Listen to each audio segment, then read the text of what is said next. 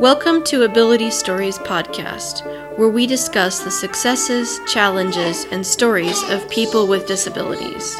I'm your host, Tara Briggs. To contact me, please send an email to abilitystories@gmail.com.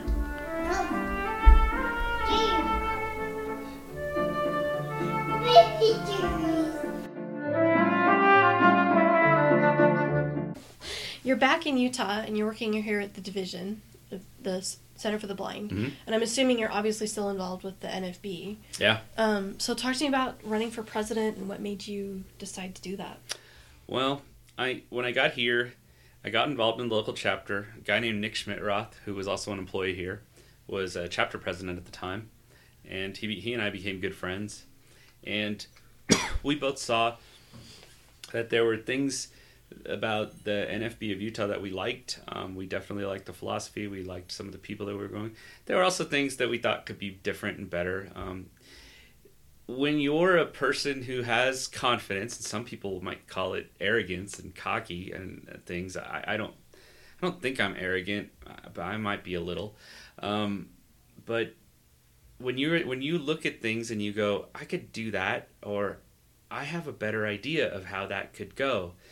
And when you mention those ideas to people above you, and they either A, do nothing with it, or B, kind of demean you for coming to them with that idea, then you start to go, well, I'm going to wait for my chance. When I get that chance, I'm going to take it, and then I'm going to do it the way I want to do it.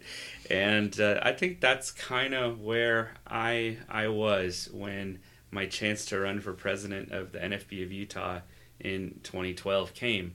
Ron Gardner was the president at the time. He was doing a good job, and he had done a lot of good things for the NFB of Utah.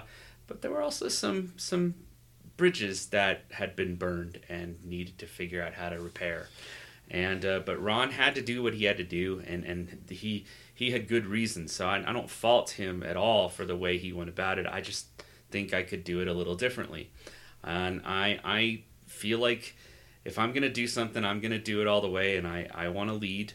But I can also get behind a really good leader if I think we're both kind of going in the right direction. So that's why I never challenged Ron for his presidency. I thought Ron was doing a good job, and I thought for the most part we were going in the same direction. Just there were some little things that I thought could be different. Sure.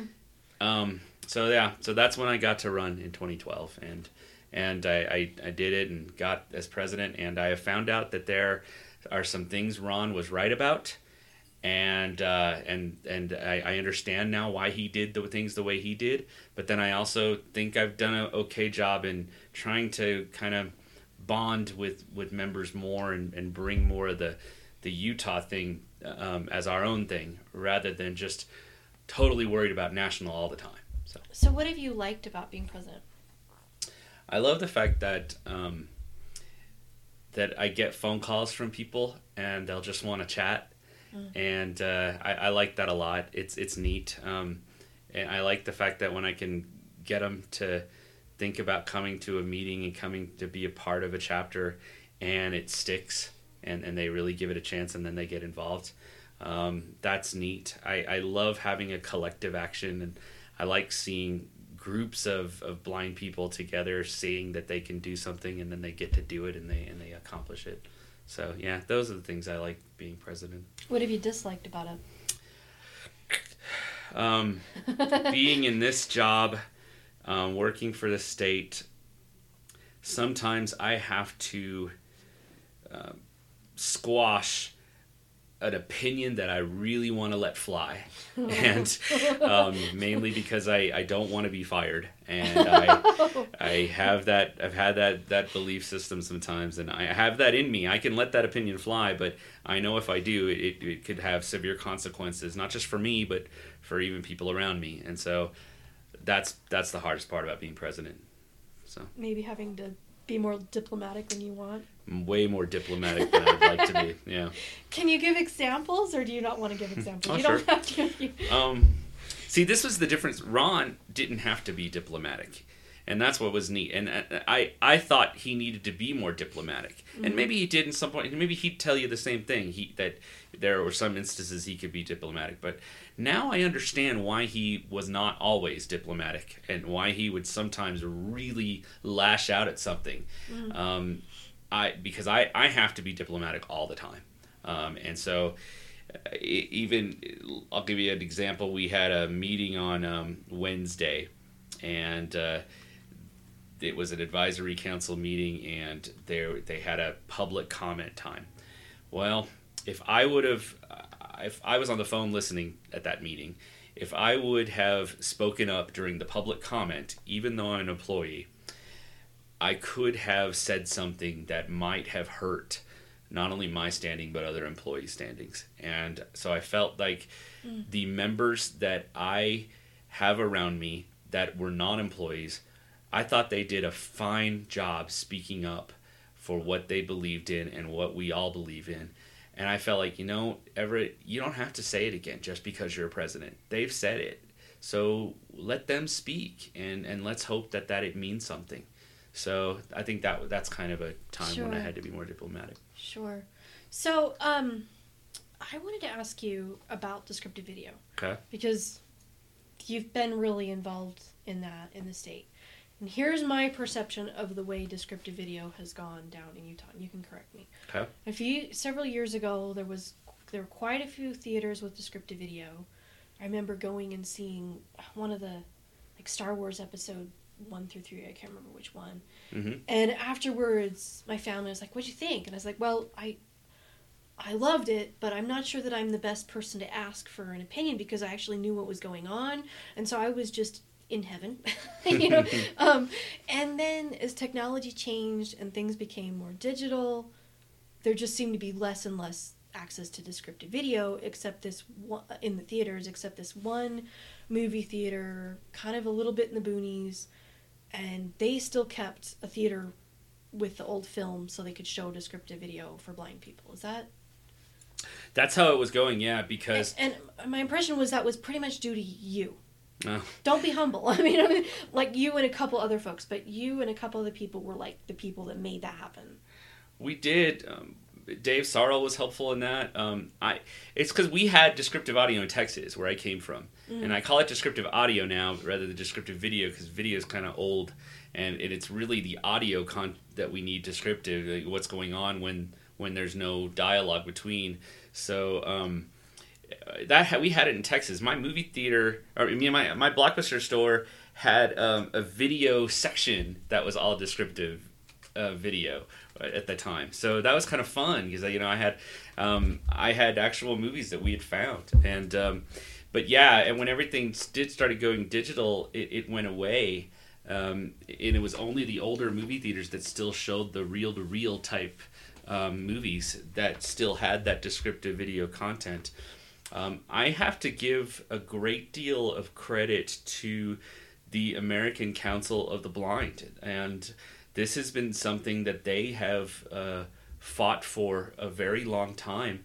And the National Federation of the Blind, while they believe in descriptive audio and why, and they believe it's important, their focus has been more on what they think is employment and getting things changed so people can have better jobs and better opportunities.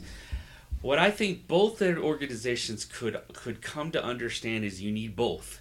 The way blind people get opportunity, in my mind, is we have to understand and know what's going on in the world. Part of some of the great talks by James Onvig and Dr. Kenneth Jernigan from the NFB, one of the things they talk about is blind people have to learn how to blend in. We're always going to be looked at, but we have to find ways to blend in. Well, one of the ways we can do that is through entertainment, because the pop culture is so popular and so important in the world today that if we can find ways to understand what's going on in movies and television and things like that, we have inroads where we can have conversations with people and we can break down those barriers. So that's why I think descriptive audio is so important, and we worked with Megaplex Theaters here who's had the digital. We worked with it cost them $15,000 to make one theater accessible. So it was very expensive, and they're a mom-and-pop movie theater chain here, and they were the biggest outfit in town. None of the other movie theaters chains had really cornered the Utah market, so we knew we had to go through them, and we just kept meeting with them, and they listened to us, and they liked what we said, and so they went ahead and made the Gateway Theater downtown with the one theater accessible. Yeah, I remember, and, mm-hmm. and you'd be on the email list, and they'd tell you what was playing. Yep. It was great. Yep. And so we just kept pushing that, and then now that they got it in all of their theaters, every single one of the theaters have it now. So I'm really thankful to Megaplex Theaters. I'm still not done with them because they don't have it in, like, the Gateway has two theater or two of the actual rooms that have movies in them. They're the only two with accessibility, but the other 8 don't. And my goal with them now is, why don't you make them all? Why can't they all have descriptive audio? Because Cinemark, thanks to the American Council of the Blind again, on a national level, they really pushed Cinemark to make every one of their theaters in every single city accessible, and they've done it. So now you can go to a Cinemark theater, and it does not matter what you're there to see, you're going to see it in descriptive audio. Well, there were regulations that the Department of Justice worked on passing in 2012. It is it was the 21st Century CVAA Act. I can't remember what the acronym stands for, but the ACB, the AFB, the deaf and hard of hearing, the NFB signed on to that bill in total support. All of those groups all pushed together to get that bill passed. It passed both the legislature, the Senate, and the House during a lame duck Congress. It was the year Obama was running again for his second term, so that that session right before is considered kind of a lame duck, and yet they passed that legislation, and he signed it into law, which was really cool. He also signed the Pedestrian Enhancement Safety Act at the same time, so blind people got 2 huge laws passed at the same time for things that were extremely important to them. So the NFB was involved in some controversial stuff with descriptive video as far as like the whole blind community went, because when the resolution that was passed in 1996 mm-hmm. said, I'm just paraphrasing it, but be it resolved that this organization support voluntary use of descriptive like television programming, but they oppose it being mandated. Mm-hmm. So, I don't know, where do you stand on that? Because you could argue a couple of things. One, first of all, if deaf people value closed captioning and think it should be mandated, shouldn't descriptive video, doesn't descriptive video, if you're watching Star Wars or Lord of the Rings, doesn't descriptive video fulfill the same purpose to the blind as closed captioning does to the deaf? I think in the 90s, it was a really tough time for the NFB and blind organizations in general, because descriptive audio was brand new, where closed captioning had been around even since the 70s. So the deaf community had a long time to really adapt to closed captioning, where descriptive audio was so new.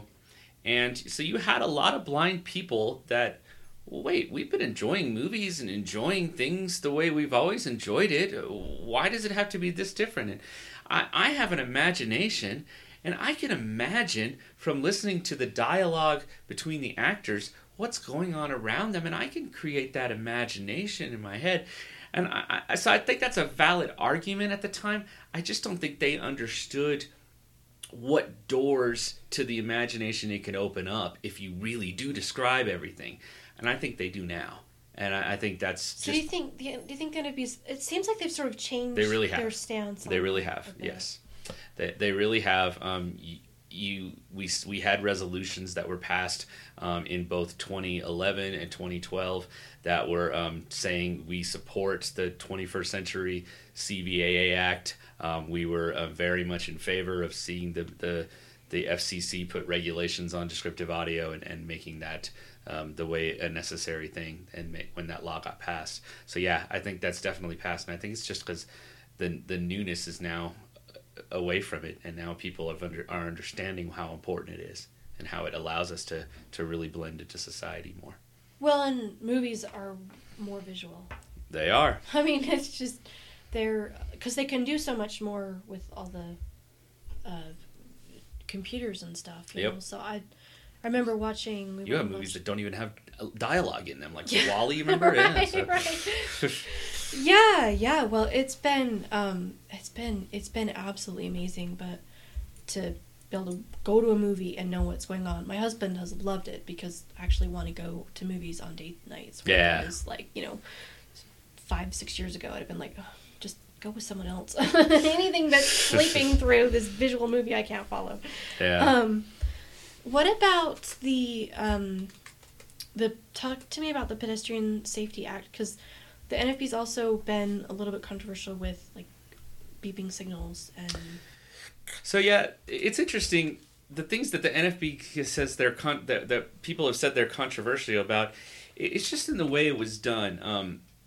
There was never a resolution that said the NFB is against traffic audible signals, mm-hmm. and there was never anything that passed. In fact. What the NFB was really frustrated by was that cities and local municipalities were coming together and saying, we think these signals are good for blind people. But they weren't asking blind people, do you think these are helpful as a blind person? And do you think this is the right sound to use? I've been downtown... let's not say downtown as much. I have been in an area where a neighborhood, and I have heard the same chirping bird that you hear when you cross the streets. I have heard the same live bird making the same live sound. It must have been like a mockingbird or something. Yeah, and so it can be confusing to a person. So I think that's... The NFB wanted municipalities and cities to engage blind people. On, do you think this would work, or how would you want this done for you? Mm-hmm. You would never. The cities don't. When they build streets, they ask drivers, "What do you think would be good about this street?" When they fix potholes, it's because drivers are telling them, "There's a bad pothole there, and that needs to be fixed." But they don't listen to blind people, and that's why the NFB was so controversial about that. That's what they were standing up against. It wasn't against the actual helpful signals. It was just in the way it was being done. So the NFB has supported that, and then the Pedestrian Enhancement Safety Act came out because you had the silent cars, or quiet cars as they're referred to a lot, were becoming more popular, things like the Toyota Prius and other Honda hybrids. And so when they're going under 25 miles an hour, they do not make a sound. They are running off their electrical part of their engine, and it is extremely quiet, and you cannot hear it if you're standing there. I know this firsthand because I was hit by one. And so I was crossing the street, and he was making a left-hand turn. He was going under 20 miles an hour. He was in an older model Toyota Prius, which is funny to say older model Toyota Prius. They've only been around like 10 years. But... He was making a left-hand turn. He was not paying attention. And I had the right of way, and I was crossing the street, and I smashed into the front of his car, and he cracked my kneecap and ran over my foot and broke my foot. Yeah, and I firmly believe that if I would have heard that car, I probably wouldn't have got as hurt. I probably would have leaped backwards. Maybe a little me would have gotten nicked, but it wouldn't have been as bad as it was. Mm. So that's what the Pedestrian Enhancement Safety Act addressed. Now, it has taken way longer, and it's all because of money and regulations and the annoyance of trying to get bureaucracy passed. So did it say, it said what? It would basically required cars to emit a sound when they were going under 20 miles an hour. It wanted the the way we got the auto industry to agree to support it was that they would get to create the sound, which we're fine with. We're okay with them creating the sound. We'd like them to do testing and things like that with blind people and saying, is this, do you like this? And, do you think this works? And things like that. But it has taken them years to do this. Toyota has created a sound for their vehicles. It's installed in every one of their vehicles. But because the regulations haven't been all mapped out yet, and this is all, again, just the legislature and Republicans and Democrats fighting over who's right and who's wrong, they haven't enabled that sound. So it's installed on every Toyota Prius or anything like that. It's just not enabled. It's amazing. So, yeah. What about? I'm trying to think. I had a thought and it just totally escaped me. So here's one of my favorite questions that we used to ask students when we were in discussion, which is $10 million or your site. Which would you pick?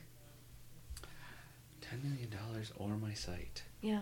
Oh, I'd probably take the money. Really? Okay. I could do a lot more with the money than I can with the site. I could start my own training center that's private, and I wouldn't have to worry about bureaucratic nonsense. And I could do it the way I want to do it. With $10 million, that would be, I could invest a really nice chunk of that and start a fabulous training center that and run it the way I want without worrying about bureaucracy. So yeah, that kind of stuff excites me a whole lot more than just getting my site back. Mm. I remember what it was like to see it. It was a nice thing, and but I've learned how to live without it. Now, okay, here's the question I remember a lot of blind people getting, and I've heard this before.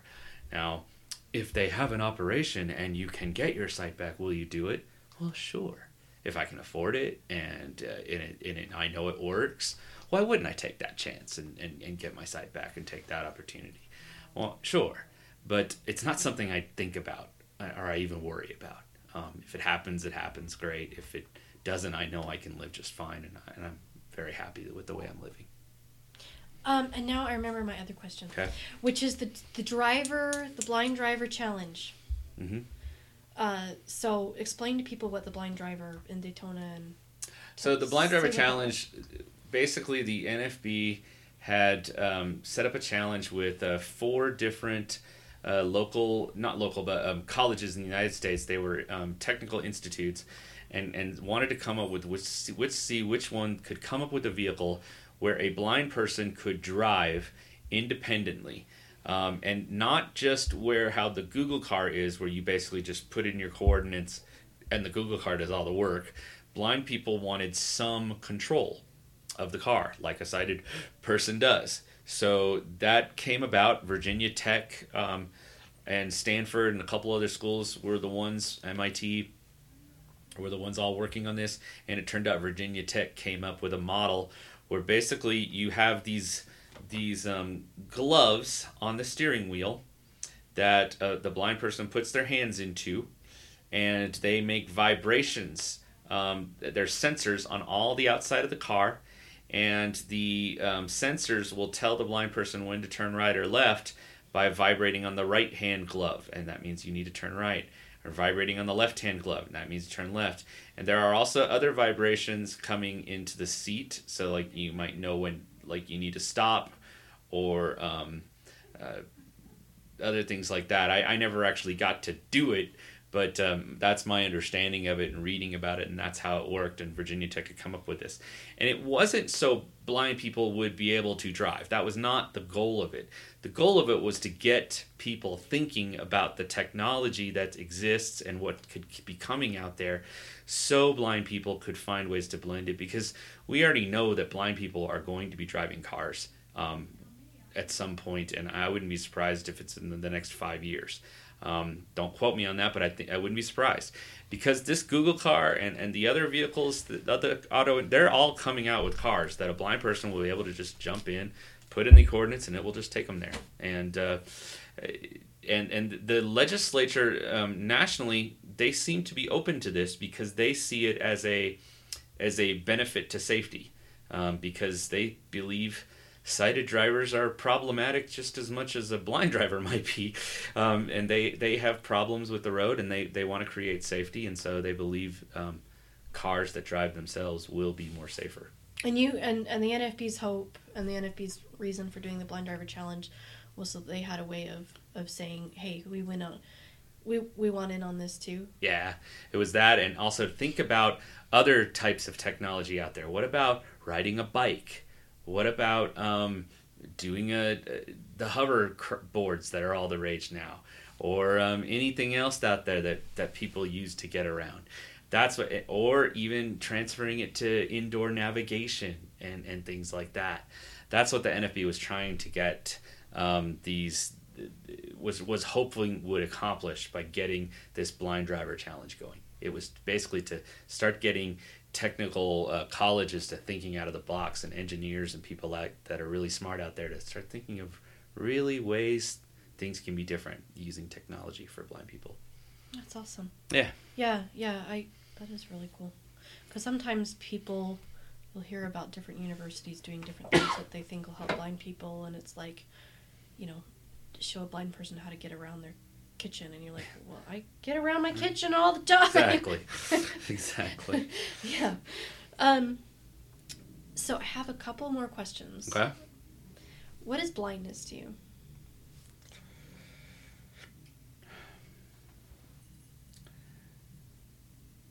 That's a really tough one, because I don't really know. I don't think of it as darkness. I don't think of it as anything that has been out there expressed. I just think of it as, to me, blindness is a disability that is visible to sighted people because I don't see what they see. So that's probably how I define blindness. I never liked the whole thing, you live in the dark, don't you? Because I don't live in the dark. I don't see anything right now, but I remember what darkness looked like, and darkness doesn't look like what I see now. I have a lot of flashing lights in front of my eyes all the time. A lot of, it kind of looks like the old strobe lights in the discos and nightclubs, that if you've ever seen that, or even a horror movie. I sometimes I see colors that will blend in, because I remember what colors look like, but it never makes out anything that would help me see. It's just something I see all the time. So. But is it a tragedy? Is it a good thing? Is it a bad thing? No, it's not a tragedy. It can be a tragedy if you allow it to be. It's not neither a good thing nor a bad thing. It's just a thing. But if you allow it to be a tragedy, in other words, you don't get training, you don't figure out ways to cope and learn how to adapt, then yeah, you're going to be miserable.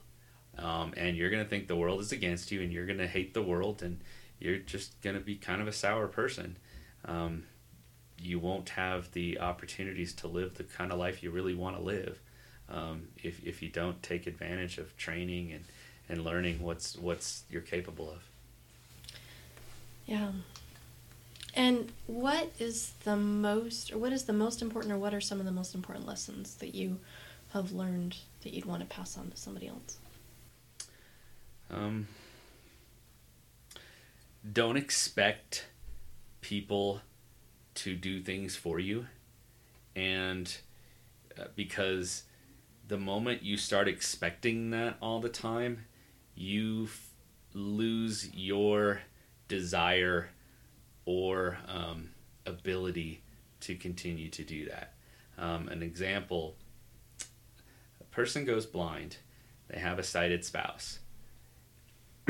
It is natural for the blind person to start allowing the sighted person to do more things for them. And that becomes more of the norm. So now the sighted spouse thinks that they have to do this for the blind person because they've done it a few times and they continue it. The biggest thing I could tell for family members and spouses and dealing with blindness is have a good give and take. Surprise the heck out of your family by getting up at the buffet table and going and trying to find it. Or just all of a sudden start clearing the table before they get a chance to do it, or have dinner ready when your spouse gets home, just to surprise them and things like that, because you have to do things like that to keep that equality between the couple or the family members, even, you know, a mother and daughter and a son or father or whatever. You have to do things like that. That's one of the biggest things that I would say needs to be done, because I see it too many times where a blind person just allows the sighted person to start doing more things for them, and then they never go back to the way it was. Yeah. Well, thank you. Okay. Anything else you wanted to add? No, I think we've said it all. Okay. Come to our convention.